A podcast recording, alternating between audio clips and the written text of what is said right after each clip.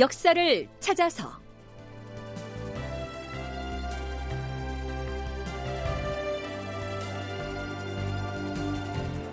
제 709편 명종시대 막을 내리다 극본 이상락 연출 김태성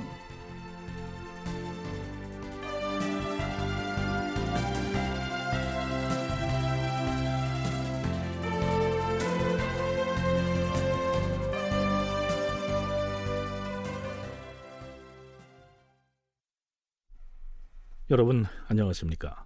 역사를 찾아서의 김석환입니다.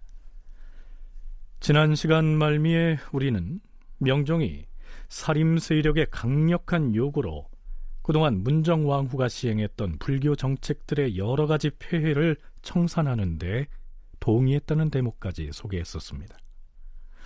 문정왕후가 윤원형 혹은 승려 보우 등과 결탁해서 추진했던 불교 정책의 뼈대는 무엇이었을까요?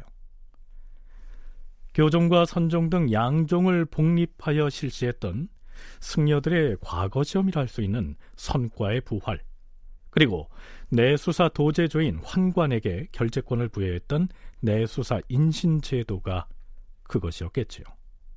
드디어 명종 21년 4월 불교의 양종 선과는 실제로는 이단을 숭상하여 받드는 것은 아니었으며 대전에도 선과 실시에 대한 항목이 기재되어 있는 터이다. 그러나 유교가 역시 중하기 때문에 그동안 과인이 조정의 의논을 쾌하게 따르지 못하여 마음이 매우 어지러웠다. 더구나 선대 임금 치세에 오랫동안 폐지했던 일을 과인의 치세에 와서 되살린 것이어서 대소신료들이 모두 불편하게 여기니 과인은 이를 혁파하기로 하였다. 아울러 내수사 인신 역시 조정 공론이 그러하니 혁파할 것을 윤허한다. 성은이 망극하옵니다, 주상 전하. 성은이 망극하옵니다, 주상 전하. 자, 이렇게 해서 문정왕후가 사망한 지 1년여가 지난 뒤에야 아래로는 유생들로부터 위로는 영의정에 이르기까지 그 모두가 폐지를 주장해 오던 선과와 내수사 인신의 혁파가 관철된 것이죠. 명종에 이어지는 얘기를 좀 더 들어보시죠. 과인이 지금 비록 선과와 내수사 인신을 없애는 것을 윤허하였으나 능침의 절이나 유명한 거찰인 경우는 예전대로 방을 걸어서 한가한 사람이나 잡된 사람의 근접을 엄격하게 금지시키도록 하라. 또한 요즘에 와서 무례배들이 유생이라고 거짓으로 일컬으면서 난잡한 행동을 멋대로 행함으로써 유학의 도를 더럽히고 허물어뜨리는 일이 있으니 예조에서는 성균관 및 각 관사로 하여금 규차를 철저히 하여 엄히 다스리도록 하라. 문정왕 후 생존 시에는 내원당이 설치된 전국의 모든 사찰의 출입구에 금표를 세워서 외부인의 출입을 통제했었지요.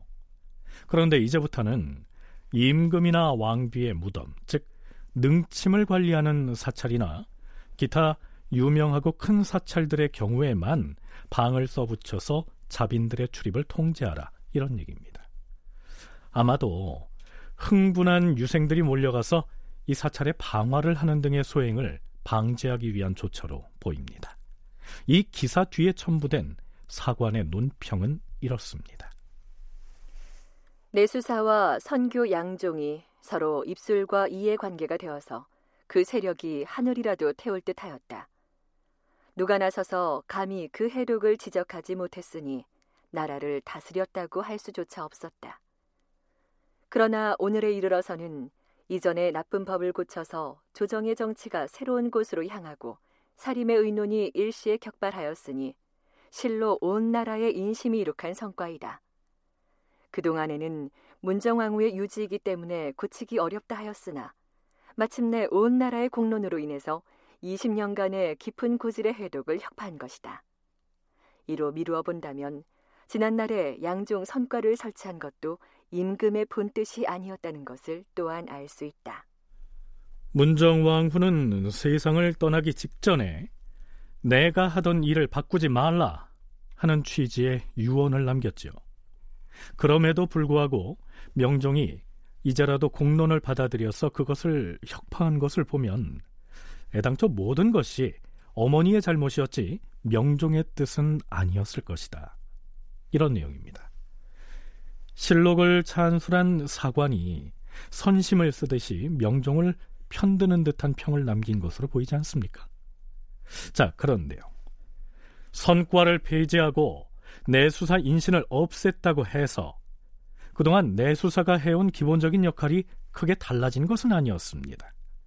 서울대 규장과 한국학연구원 송웅섭 선임연구원의 얘기 들어보시죠. 그렇다고 내수사 장리를 없애거나 내수사 자체를 폐지하지는 않거든요.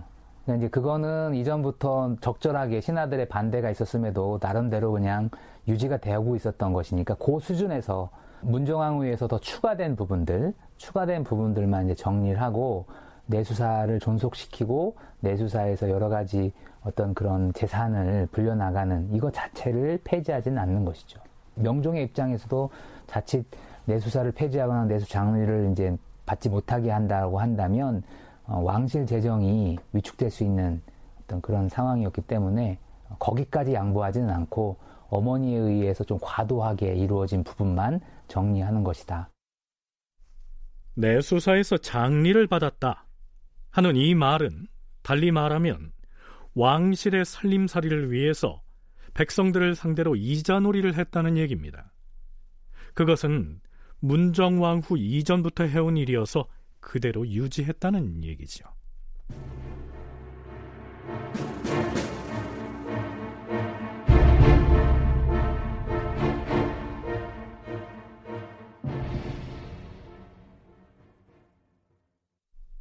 자, 그렇다면 그동안 전국의 내원당을 통해서 탈점했던 민간의 토지들은 원주인들에게 모두 돌려줬을까요? 명종은 문정왕후 사후에 승정원에서 이 문제를 제기하자 음, 그 문제라면 뭐 일단 중종대왕 시기에 어떻게 처리했는지 그 전례를 잘 상고하여서 과인에게 아뢰도록 하라. 전례를 참고해서 결정하겠다는 것이죠. 그러자 승정원에서는 전하, 주상 전하의 하교를 받들어 내원당에서 관리해오던 사찰 소위의 전답을 어찌 처리하였는지 살펴보았사옵니다. 정축년에 중종대왕이 내린 전교를 상고하여 아래옵니다. 이렇게 보고를 합니다. 참고로 여기에서 말하는 정축년은 중종 12년입니다. 그때 사헌부 장령 소세양과 임금이었던 중종이 나눴던 대화를 인용하면 이렇습니다.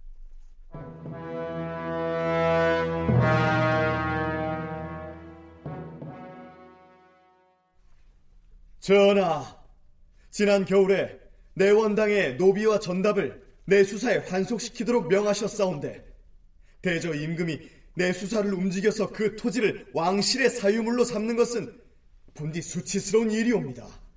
그러니 내 원당이 관리하던 전답은 백성들에게 돌려주어서 갈아먹게 하시옵고 노비는 공노비로 소속시키시옵소서. 내원당의 노비와 전담을 내수사 소속으로 한 것은 본래 공적이었던 것을 마음대로 내수사에 소속시킨 것이 아니다. 그것들이 본시 내수사의 것이었기 때문에 환속시킨 것일 뿐이야. 전하, 이번에 환속시킨 노비와 전답은 내수사의 것뿐만이 아니라 서울과 지방에 예전부터 각각 주인이 따로 있는 것이었사온데 억지로 내수사에 환속시킨 것이옵니다. 설령 내 수사의 것이라 하더라도 환속시킬 필요가 없는 것이온데 하물며 본시 내 수사의 것이 아닌데 어찌 환속시킬 수 있겠사옵니까? 전답의 경우는 각각 본 주인에게 돌려주어서 가난한 백성들이 갈아먹게 하시옵소서. 능침에 딸린 사찰을 제외하고 내원당에 속한 사찰의 노비와 전답을 모두 찾아내어서 관의 소유로 하거나 본 주인에게 돌려주도록 하라.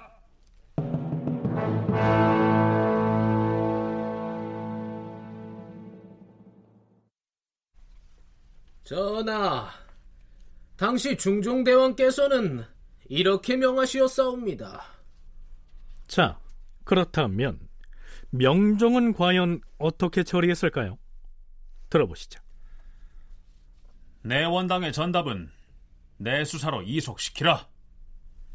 지방 각지의 내원당에서 민간으로부터 탈점한 전답을 본 주인에게 돌려준 것이 아니고요.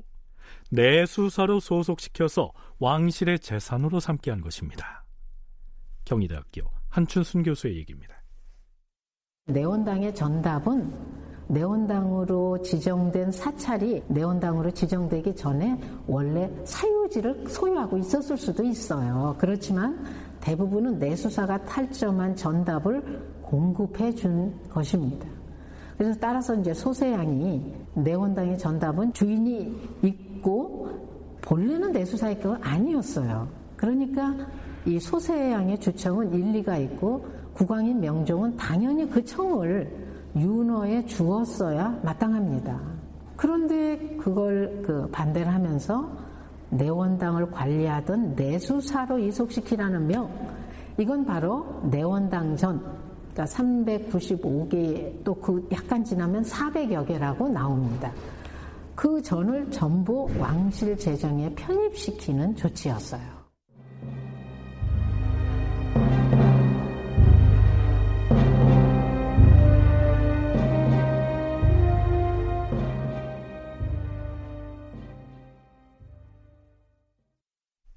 네, 앞에서 문정왕후가 남긴 불교 정책의 적폐 청산을 논의했던 그 시기가 명종 21년 7월입니다. 이 시기에도 이 명종의 건강 상태는 정상이 아니었습니다. 한의학에서 우라병을 일컫는 심혈을 앓다가 혼수 상태에 빠졌던 때가 명종 20년 가을이었는데요. 그때로부터 1년여가 지난 이때까지도 여전히 병증이 떠나지 않고 있었습니다. 명종 21년 9월 13일에 명종과 약방도제조 심통원이 주고받은 얘기를 들어보시죠. 국가가 내 의원을 설립한 목적은 문안만 하도록 하기 위한 것이 아니다. 임금의 병을 치료하는 데 있어 한간 약물만 올려서는 안 되는데 약방 도제조는 가끔 문안만 할 뿐. 임금의 병을 치료하는 근본은 알지 못하고 의관은 날마다 약물만 들도록 청할 뿐 역시 병을 치료하는 방법은 알지를 못하니. 이것은 말세의 상황이 아닌가. 전하 전하의 하교하신 말씀을 접하니 황공함을 견디지 못하겠사옵니다 본디 의가의 방술은 병의 원인을 살피는 것이 근본이고 전적으로 양만을 제조하는 것은 말단의 일이옵니다. 하운데 신들은 모두 보잘것없는 위인들로서 의학의 이치를 알지 못하고 한껏 의관의 입만을 바라볼 뿐이므로 직무를 이행치 못한 죄가 너무도 크옵니다. 물러가서 죄를 기다리겠사옵니다. 어찌 경들만 탓할 일이겠는가? 나는 본디 신체가 약질인데다 심혈이 있어서 병이 잦은 듯하다. 헌데 10여 년 이래로 더욱 심한 것 같다. 창졸지간에 세자를 잃고 매우 상심해하던 나머지 대비마저 별세를 하시니 심혈이 더욱 심해진 것 같도다. 지난 가을에 병을 앓고 난 뒤로는 정신이 반은 상실되는 듯하여 마음이 매우 심란하도다. 그러나 종묘 사직의 중대함을 생각하면 국사를 외면할 수는 없는 일이다. 어인은 매번 안정하기를 정하지만 내 마음이 불안정함을 면하지 못하고 있으니 이 심혈이 어느 때에 멈추겠는가? 자, 이런 상황이 이어지고 있었던 것이죠. 자, 이렇게 임금의 건강 상태가 언제 무슨 변고가 일어날지 모를 정도로 비상황 상황이었다면 장차 왕위를 이어받을 후사를 미리 정해놔야 할 텐데요. 이 명종이 스스로 왕자를 생산할 것이라면서 후사 논의를 용납하지 않고 있었으니까 조정 신료들로서는 불안할 수밖에 없었겠죠. 자, 그렇다면 1년 전 명종이 혼수 상태에 빠졌을 때 인순 왕후가 덕훈군의 아들 이균을 후계자로 낙점해서 약시중을 들게 했던 그 조처는 아직까지 유효했던 것일까요? 사관은 이렇게 논평하고 있습니다. 을충년 가을에 임금이 편치 않자 중전은 덕훈군의 셋째 아들 이균이라고 써서 대신들에게 내렸다. 그러나 임금의 병이 후전되어서 몸이 다시 편안해지자 임금이 이균을 대하는 것이 여러 왕손들과 다름이 없었다. 신하들이 그에 대하여 아뢰고자 했으나 감히 먼저 말을 꺼내는 사람이 없었다. 네, 그러니까 1년 전에 화급한 사태를 맞았을 때 중전인 인순왕후가 부랴부랴 덕훈군의 삼남인 이균의 이름자를 적어내리긴 했지만 명종이 그를 후계자로 인정하겠다는 어떠한 언질도 주지 않는 바람에 유야무야 돼버린 상황이었다. 이런 얘기인데요. 그렇다면 후사 논의에 대한 명종의 속마음은 과연 어떤 것이었을까요? 명종은 명종 21년 8월 26일 갑신 이전에 이미 왕선의 사부를 선출해서 학문을 가르치게 했다가 전례가 없다는 이유로 취소를 한 적이 있어요. 그런데 아, 이렇게 종실, 종실 들이 너무 무식해서 이 참 이렇게 돼서는 안 되겠다라고 해서 다시 사부를 뽑아 풍산도정 이종린 하원군 이정, 하릉군 이인, 하성군 이균을 가르치도록 했어요. 근데 여기서 이 종민만 중종과 수기 이씨의 소생인 덕양군의 아들이고요. 하원군, 하릉군, 하성군은 다 덕훈군의 아들입니다. 반계에서 후사를 세우려는 의도가 이제 여기서 완전히 드러나는 거고요. 근데 이때까지 명종의 결심이 서지 않았는지 아니면 이미 하성군으로 결정했으면서도 더 지켜보려 했는지 알 수는 없어요. 후계자를 누구로 결정할 것인지 아직 결심이 서지 않았는지 아니면 명종이 내심으로는 하성군 이균으로 낙점을 해놓고도 공식화하지 않은 것인지 알 수가 없다는 얘기입니다. 그런데요, 한춘순 교수는 그 이전에 이미 명종이 스승을 정해서 왕손들의 교육을 담당하게 한 적이 있다고 했습니다. 그 내력을 한번 살펴보죠. 명종 21년 6월 8일 전하, 사헌부에서 아뢰옵니다. 자고로 국가에서 종학을 설립하여 종실자재를 가르쳐 왔사옵니다. 하운데 근년 이후로는 점점 유명무실해져서 거행되지 않으므로 종실자재에 대한 교화가 행해지지 않아 흉패한 일이 왕실 종친 중에서 나오기까지 하였사옵니다. 하운데 지난번에 전하께서 이를 염려하여 스승을 골라 가르치라는 명을 특별히 내리셨으니 매우 다행스런 일이옵니다.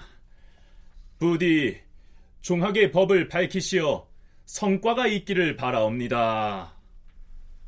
네, 종학이란 왕족의 교육을 담당하는 관서를 일컫습니다. 그런데 명종 때에는 이것이 잘 이루어지지 않아서 왕실의 종친 중에서 흉패한 범죄를 저지르는 사람이 나타나기도 했다는 얘기입니다. 그러다가 명종 21년에 이르러서 임금이 스승을 정해서 종친의 자제를 가르치게 했다. 이런 내용이죠. 사관은 이렇게 논평하고 있습니다. 얼마 전에 임금이 왕실 종친의 망동을 걱정하여서 어진 사부를 골라 왕손을 가르치려고 하였다. 하지만 그 뜻은 진실로 컸으나 그 일은 결국 중지되었다. 그러자 온 나라 사람들은 모두 언관이 임금을 잘 설득시키기를 바랐는데 언관은 지금 시위를 살피느라 그렇게 하지 못하였다. 자, 이 기사의 내용을 잘 살펴볼 필요가 있습니다.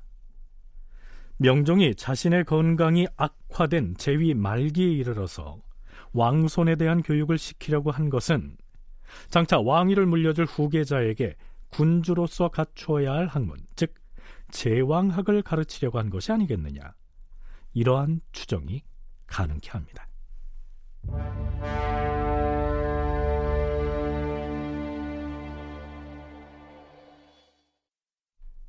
명종 21년 7월 19일 전하, 이주 판서가 아래옵니다.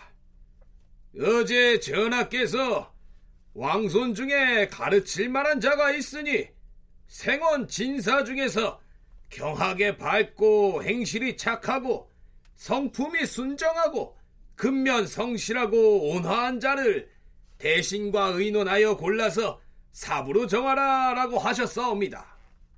신들의 생각으로는 전에 경연관이 아는 대로 성수침, 이희안, 조식, 성재원, 조욱, 이항 등 여섯 사람 중에서 선정하여서 네, 앞에서 거론한 여섯 사람은 쉽게 말해서 왕손을 가르칠 스승 후보자들입니다. 그런데 여기에서 중요한 것은 명종이 왕손 중에 가르칠 만한 자가 있다라고 말한 대목입니다. 직계 혈육이 없는 명종이 왕실 후손 중에서 후계자로 삼을 만한 사람을 마음속에 두고 있었다는 얘기가 되는 겁니다.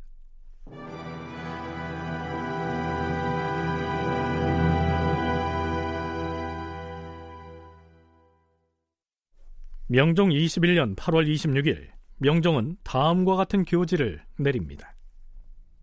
지난번에 사부를 선출하여 왕손에게 학문을 가르치게 하였다가 전례가 없는 것 같아서 곧 취소하였다. 그러나 다시 곰곰이 생각해보니 왕손은 외손과 다름으로 학문과 예의의 방도를 별도로 가르치는 것도 무방할 것 같다. 그러니 사부가 될 만한 자를 10분 가려 뽑아서 풍산도정 이종린, 하원군 이정, 하릉군 이인, 하성군 이균을 가르치게 하는 것이 가할 것이다. 자, 이제는 한 걸음 더 나아가서 명종이 장차 왕위를 물려줄 후계자를 직접 거론하고 있습니다.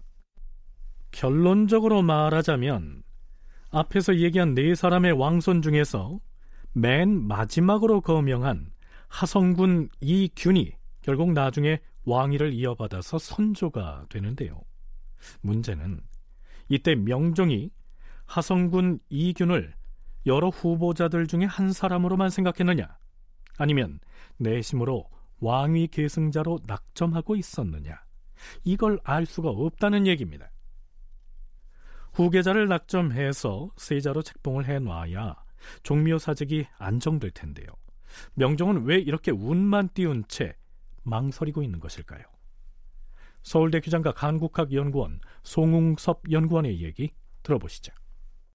신하들 입장에서는 빨리 정해지는 게 뭐 나라를 안정시키는 그런 방법이기 때문에 계속 요구할 수밖에 없는 뭐 그런 상황이었고 그래서 명종의 성격 자체도 영향을 미쳤던 것 같아요. 어떤 면에서 보면 뭐 이 과정이 사실 다 윤원영과 모후가 이제 그 사망하거나 쫓겨난 뒤의 일들이지 않습니까? 그 전까지의 명종대의 정치가 전개되는 과정들을 보면 대부분 다 문정왕후와 윤원영 요 부류들이 이제 결정을 하는 거죠. 물론 이제 명종이 거기에 뭐 아무런 역할을 안 했느냐라고 한다면 그런 건 아니지만 그럼에도 불구하고 중대한 문제에 있어서는 크게 이 외척 계열들에서 목소리를 냈고 거기에 가장 구심점으로서 문정왕후가 있었던 근데 지금 문정왕후 사후에 이제 명종이 그거를 다 해야 되는 그런 상황인데 후사 문제 같은 경우에 있어서도 본인이 판단을 해서 빨리 결정을 하기에 머뭇거려지는 부분들이 있고 명종은 입대껏 중요한 국사를 결정할 때 직접 왕권을 행사해서 결정을 해본 일이 거의 없었지요. 그저 모우인 문정왕후가 정해준 대로 따르기만 했으니까요. 그런 경험에다 성품 또한 소극적이다 보니 왕위 계승권자를 정하는 문제를 앞에 놓고서도 자꾸만 이렇게 주저주저하고 있는 것이다. 송웅섭 연구원의 분석이 그러합니다.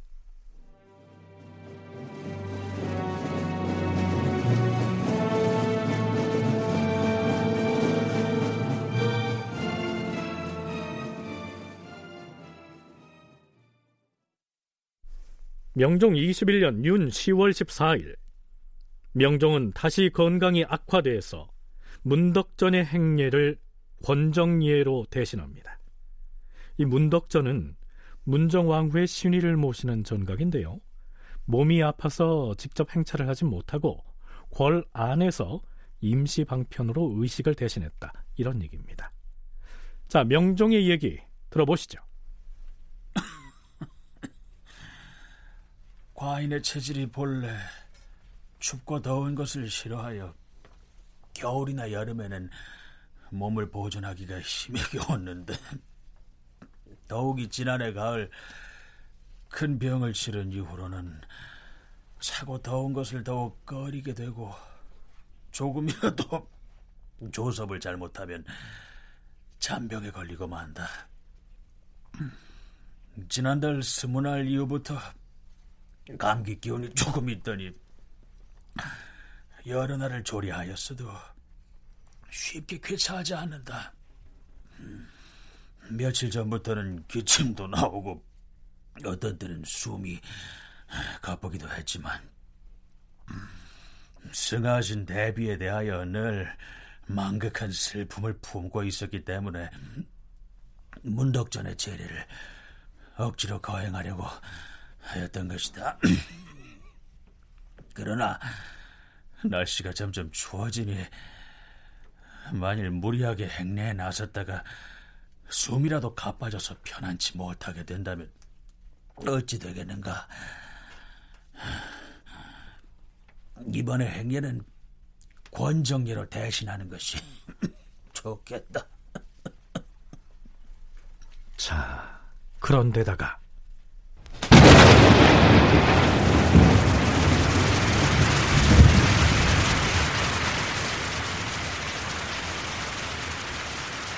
전라도 단양에 천둥이 크게 쳤다.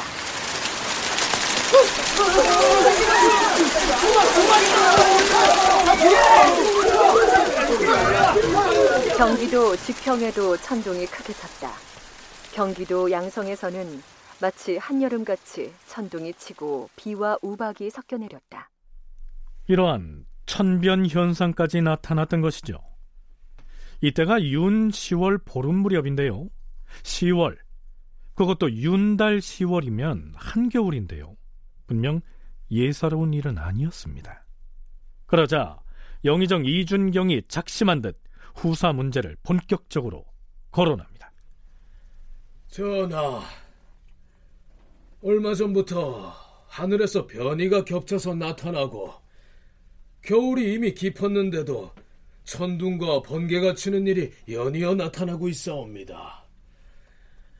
이것이 사람의 일에 감응되어 그러한 것인지 여부는 잘 알지 못하겠사옵니다. 얼마 전 겨울에 천둥이 치는 변이와 관련하여 홍문관에서 차자를 올렸을 때 전하께서는 이런 때 우리가 할 수 있는 것은 상하가 서로 화합하여 인심을 화평하게 하고 모든 일을 치우침이 없이 조처하기에 힘쓰는 것뿐이다. 인심이 화하면 천지의 기운도 더불어 화평해질 터이다. 이렇게 하교하셨사옵니다. 하운데 이준경은 인심을 화평하게 하려면 임금이 어떤 마음으로 다스려야 하는지를 중국의 고사를 인용해 가면서 매우 길게 설파합니다. 그러고는 드디어 본론을 꺼내죠. 주상 전하, 하늘이 한겨울에 천둥과 우박으로 우리에게 견책을 보인 것은 이유가 먼데 있지는 않을 것이옵니다. 따라서 전하께서는 종묘사직의 일에 더욱 진념하셔야 할 것이옵니다. 전하께서 용상에 계신 지 거의 20여 년이 지났으나 세자 저하께서 중도에 돌아가시고 나서 춘궁이 오랫동안 비어있는 실정이옵니다. 자, 여기서 춘궁이란 세자궁을 말하죠. 전하께서는 종묘사직의 막중함에 대해서 마땅히 미리 염려하심이 있어야 할 것이옵니다. 전하께 없어 일찍이 세자를 정하시어서 마음이 향하고 쏠릴 때가 있어야 백성들도 의욕을 품지 않게 되는 것이옵니다. 전하께서는 대체 무엇을 꺼려 하시어 이처럼 오래도록 결정을 미루시는 것이옵니까? 어떤 이들은 주상의 춘추가 아직 매우 젊지 아니한가? 아마도 머지않아서 곧 경사스런 일이 있을 것이야. 지금 세자 자리가 잠시 비었다고 하나 기껏 3, 4년이 지연되는 것 뿐인데 어찌하여 성급하게 전하께 결정을 하라고 채근하는 것인가? 이렇게 말하기도 하는데 듣기에 그럴듯하긴 하옵니다. 그러나 사소한 일도 미리 대비하지 않으면 성립되지 않는 것이므로 모든 일은 미리 정해두면 곤란하지 않게 되고 군색하지 않게 되는 것이옵니다. 일반 백성들은 서푼어치의 재산만 있어도 누구에게 물려줄 것인지 그 계책을 서둘러 세우는데 하물며 제왕의 후계자를 정하는 일인 바에 미리 대비하지 않고 소홀히 해서야 되겠사옵니까? 옛날의 제왕들은 춘추가 서른이 되기도 전에 후계를 세울 생각을 가졌사옵니다. 어찌 그 제왕들이 한창 나이에 끝내 후사가 없을까봐 이런 급급한 계획을 세웠겠사옵니까? 진실로 종묘사적의 일은 잠시도 의지할 데가 없어서는 아니 되는 것이옵니다. 자, 이 대목에 이르러서 이준경은 명종을 향해 매우 직설적으로 속히 왕위 계승자를 결정하라고 압박을 가하고 있습니다. 하지만 명종의 대답은 이러합니다. 과인이 부덕한 사람으로서 외람되게도 백성의 주인이 되었는데 이번에 하늘에서 내린 재앙을 만났으므로 신료들의 직언을 구하고자 하였다. 이런 때 영상이 보약 같은 말을 과인에게 진달하였으므로 나는 임금을 사랑하고 나라를 걱정하는 영상의 정성을 가상히 여긴다. 세자궁이 오래 비어 있는데 과인이라고 종묘사직을 위하여 그 문제를 어찌 깊이 생각하지 않았겠는가. 그러나 내가 어리석고 둔하여서 어느 종실이 가까이 하기에 적합한지를 아직 요량하지 못하겠다. 예로부터 임금이 어찌 모든 것을 미리 익히고 법도를 살폈겠는가?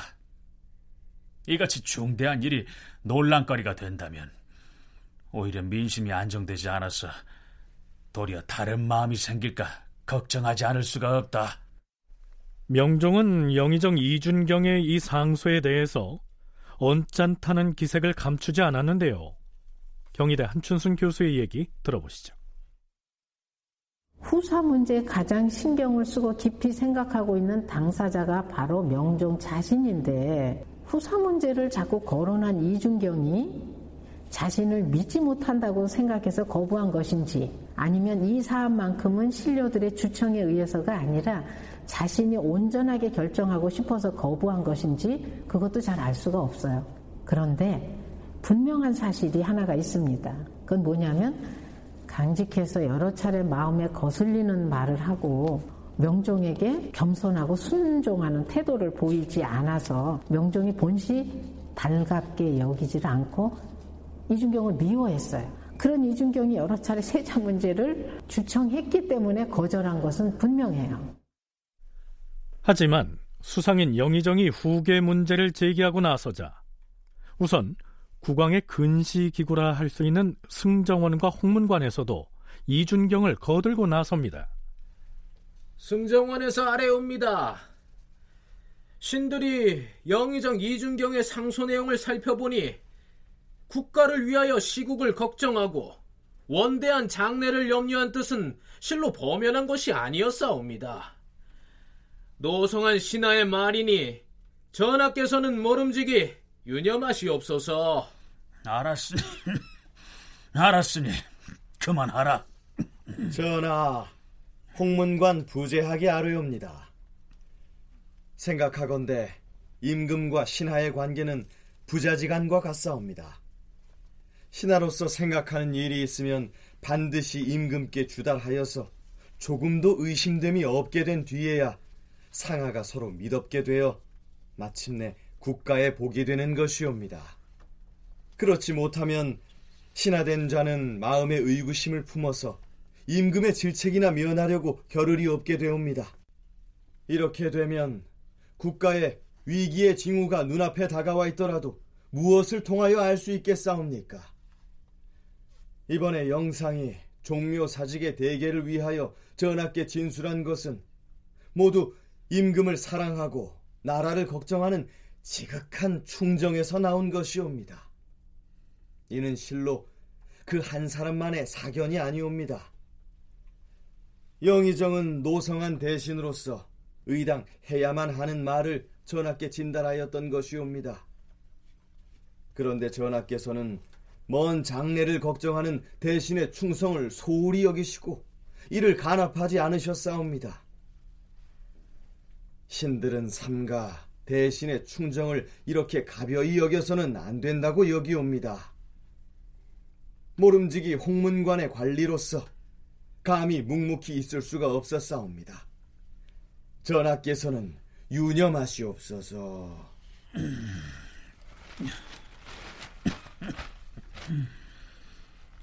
홍문관에서 올린 차자의 내용을 살펴보니 필시 과인의 뜻을 몰라서 이렇게 논한 것 같다.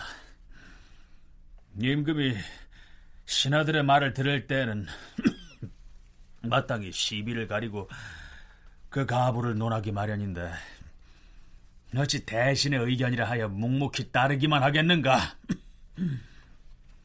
물론 과인도 영상의 나라 걱정하는 정성을 가상히 여긴다. 내가 어찌 그의 충정을 간합할 뜻이 없겠는가? 그러나 그것이 국가의 대사인 바에 또 어찌 깊이 생각하지도 않고 가벼이 결정하겠는가? 그러니 홍문관까지 나서서 번거로이 논할 일은 아니다.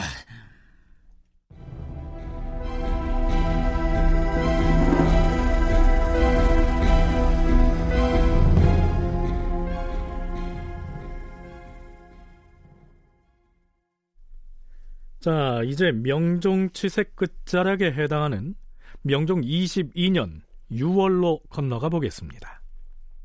6월 9일 약방 도제조인 신통원이 문한차 임금을 만납니다.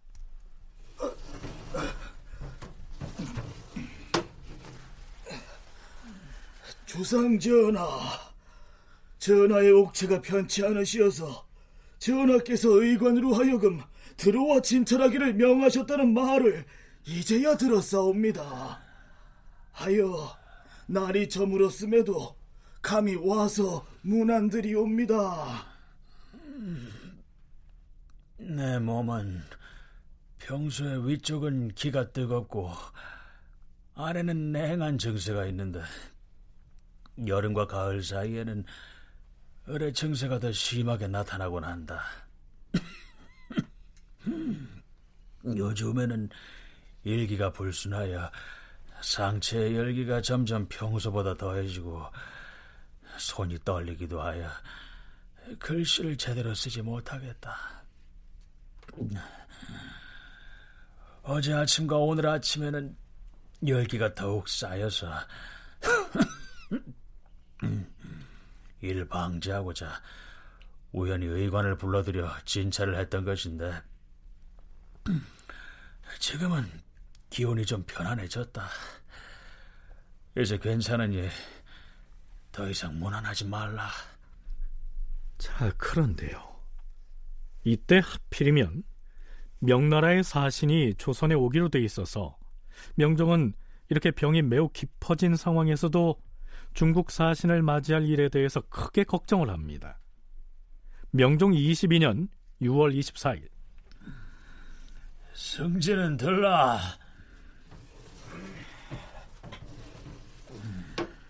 예, 주상 전하. 내가 본래 10여 년 동안 심혈이 있어 왔는데 오늘 더욱 심해진 듯하다. 이달 초에 열 증세가 있기엔 즉시 냉약을 복용했고 날씨도 시원해서 불안한 기운이 조금 덜해졌기 때문에 대비의 신주를 종묘에 모시는 대례를 억지로 행하였던 것이다. 그런데 그 후에 마침내 열이 더욱 심해지고 백 가지 병이 뒤섞여 일어났다. 천식 증세까지 겹쳐서 조금도 차도가 없구나. 음, 중국 사신이 이미 강을 건넜다 하니 마음속으로 걱정이 크다. 지난 무오년에는 기력이 강해서 다리 힘도 빠지지 않았기 때문에 오랫동안 선체로 사신에게 말을 할 수도 있었고 중국 사신과 술을 나눌 때에도 별달리 실수가 없었다. 근데 지금은 몸에 몸에 병이 많고 심신이 어두워지고 기력도 전과 다름이요. 다리 힘도 지난날 같지 않다. 사신과 말을 나누는 사이에도 오래 서 있지 못할까 염려가 되고 술을 나눌 때도 혹시 이해를 잃어버릴까봐 걱정이 된다. 만약 사신이 내달 보름께 상경하면 가을철이라 날씨가 서늘해질 터인데. 그리고 나흘 뒤인 6월 28일 명종은 결국 위독한 상태에 빠집니다. 중전인 인순왕후가 승지들을 향해서 타급하게 명합니다. 승지는 들으라. 지금 시각이 비록 삼경이지만 두 정승과 약방 제조에게 연락하여 당장 입시하게 하라. 여기에서 말하고 있는 두 정승이란 영의정 이준경과 좌의정 이명을 지칭합니다. 이때 우의정 권철은 명나라의 사신으로 가 있었죠. 또한 두 정승과 함께 들라는 약방 제조는 물론 중전인 인순왕후의 외삼촌이자 영중추부사를 겸직하고 있었던 심통원이었고요. 중전 마마, 두 정승은 아직 미처 입궐하지 못하여 싸웁니다. 정승이 미처 오지 않았으면 약방 제조라도 먼저 들어오게 하라. 전하! 전하!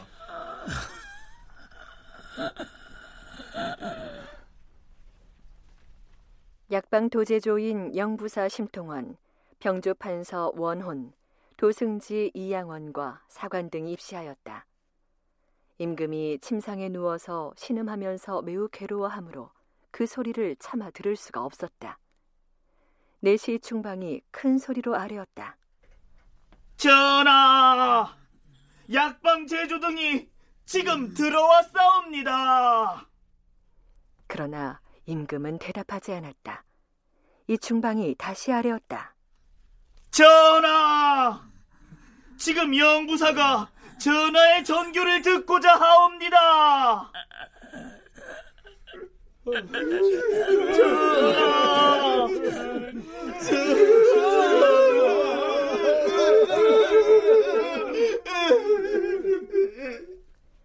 그러나 임금은 신음을 그치지 않았고 무엇인가 말을 하고자 했으나 결국 하지 못하니 환관 십여 명이 좌우에서 부르짖어 울 따름이었다. 그러자 심통원이 제지하였다. 내관들은 울음을 멈추라. 전하께서 곡성을 듣고 더욱 놀라실 것이다. 여기에서 잠깐 우리 프로그램에서 다른 임금들의 사망 관련 내용을 다룰 때에는 모월 모일에 임금이 흉서하였다 이렇게 간략하게 표현하고 말았는데요. 유독 이 명종이 숨을 거두기 직전 직후의 정황을 이처럼 상세하게 소개하고 있는 것은 그럴 만한 이유가 있습니다. 명종은 숨을 거두기 직전까지도 누구에게 왕위를 물려줄 것인지 유교를 남기지 않았습니다. 따라서 왕위 계승자가 결정되는 임종의 순간이 그만큼 중요한 것이죠. 그런데요, 공교롭게도 이 심통원이 약방도제조를 맡고 있어서 가장 먼저 침전으로 들어왔습니다. 근데 심통원이 누굽니까? 척신으로서 윤원영과 함께 온갖 전횡을 일삼아온 탓으로 살림 세력의 미움을 받고 있었던 인물이었죠.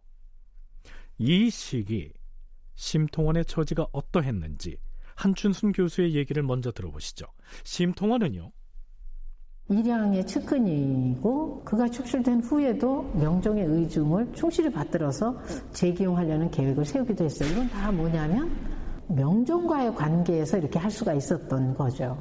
살림 세력이 정면 등장한 이후에는 공론에 핍박되어서 좌의정에서 물러나기도 했지만 그럼에도 불구하고 이제 영중추부사로서 국정에도 참여했고 약방 도제조를 겸할 정도로 비애를 비호를 받고 있었어요. 근데 명종이 사망하면 그의 입지는 추락할 것이 분명하죠. 왜냐하면 그가 이렇게 권력을 누릴 수 있었던 것은 심시 인문이기도 했지만 그보다는 명종과의 어떤 그 관계 속에서 이게 유지가 되고 있었으니까요. 그래서 그 명종이 사망하면 심통원 자신의 입지에 대해서 당연히 불안하죠. 어, 추락할 것이 분명했기 때문에 만약에 명종이 아무런 유언도 남기지 못한 채 눈을 감아버린다면 척신세도가로서 온갖 폐행을 저질러온 심통원은 살림 세력에 의해서 탄핵당할 것이 명약관화했습니다. 그랬으니 명종이 숨을 거두는 그 순간 심통원이 무슨 계략을 꾸밀지 모르는 상황이었습니다. 사관도 이 지점을 지적하고 있습니다.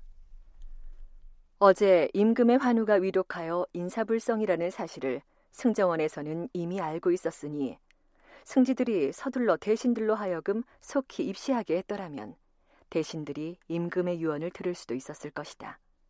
그런데 태만하게 대처하다가 시간을 놓쳐버렸다.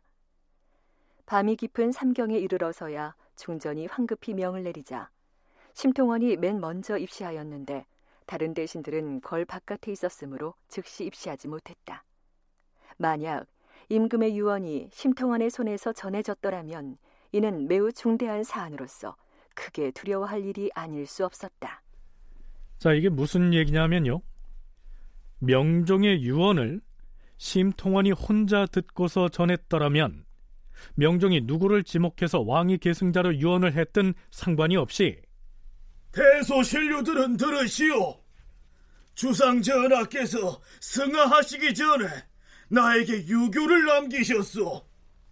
전하께서 왕위 계승자로 지목하신 왕손이 누구였는지를 내가 지금 문무백관에게 전하겠소. 이때 심통원이 장차 자신이 권력을 유지하는 데 유리한 왕손 중에 누군가를 임의로 지목해서 발표를 해버렸다면 어쩔 뻔했느냐. 이런 얘기입니다. 그런데요. 그때 마침 영의정 이준경이 좌승지 박응남, 동부승지 박소립 등과 함께 임금의 친전에 나타납니다. 전하의 환우가 어떠신가? 주상 전하! 그날 밤 이준경은 퇴청하지 않고 의정부에 남아서 유숙을 하고 있다가 연락을 받고 달려온 것이지요. 이렇게 해서 심통원이 무슨 계책을 궁리해 볼 기회가 무산된 겁니다.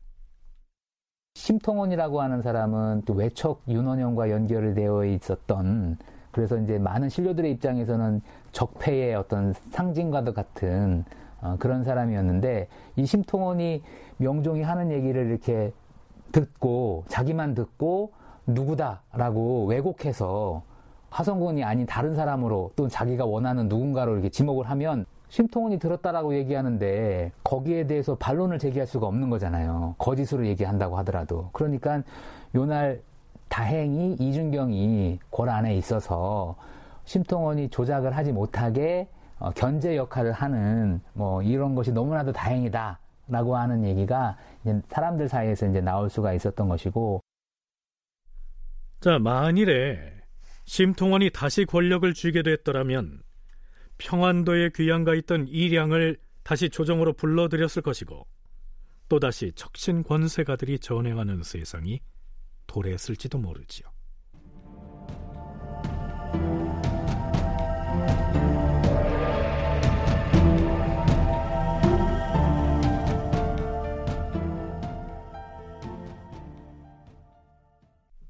자, 그렇다면 명종은 숨을 거두기 전에 영의정 이준경 등이 듣고 싶었던 유교를 제대로 남겼을까요?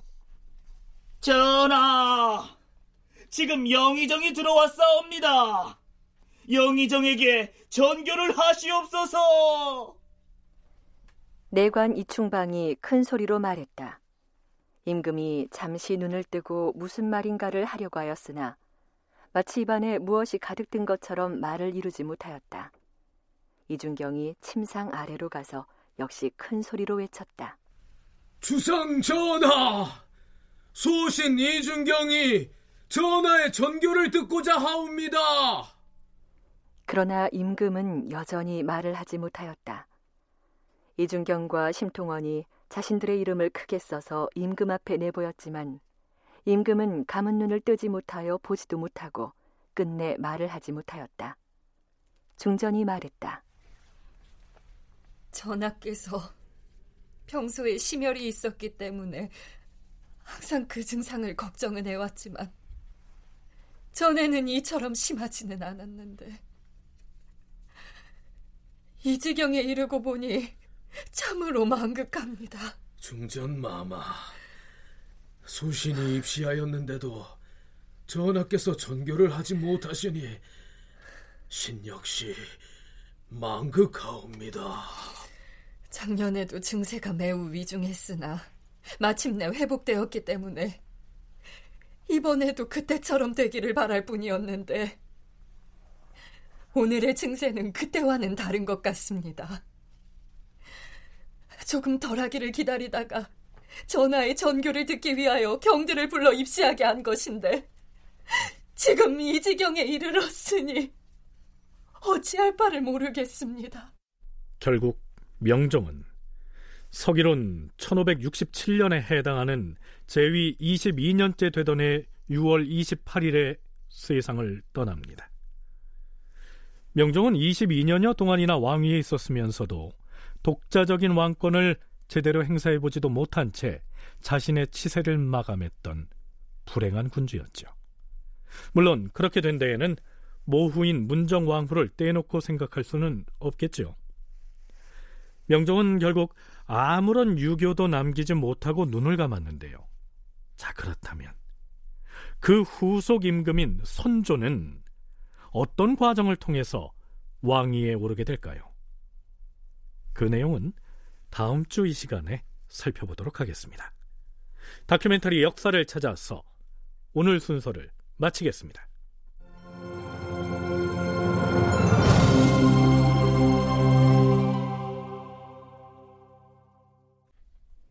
출연 남도형, 하지형, 김용, 김인형, 박주강, 임주환, 신원유 낭독 이지선 해설 김석환 음악 박복규 효과 신연파 장찬희 기술 김효창.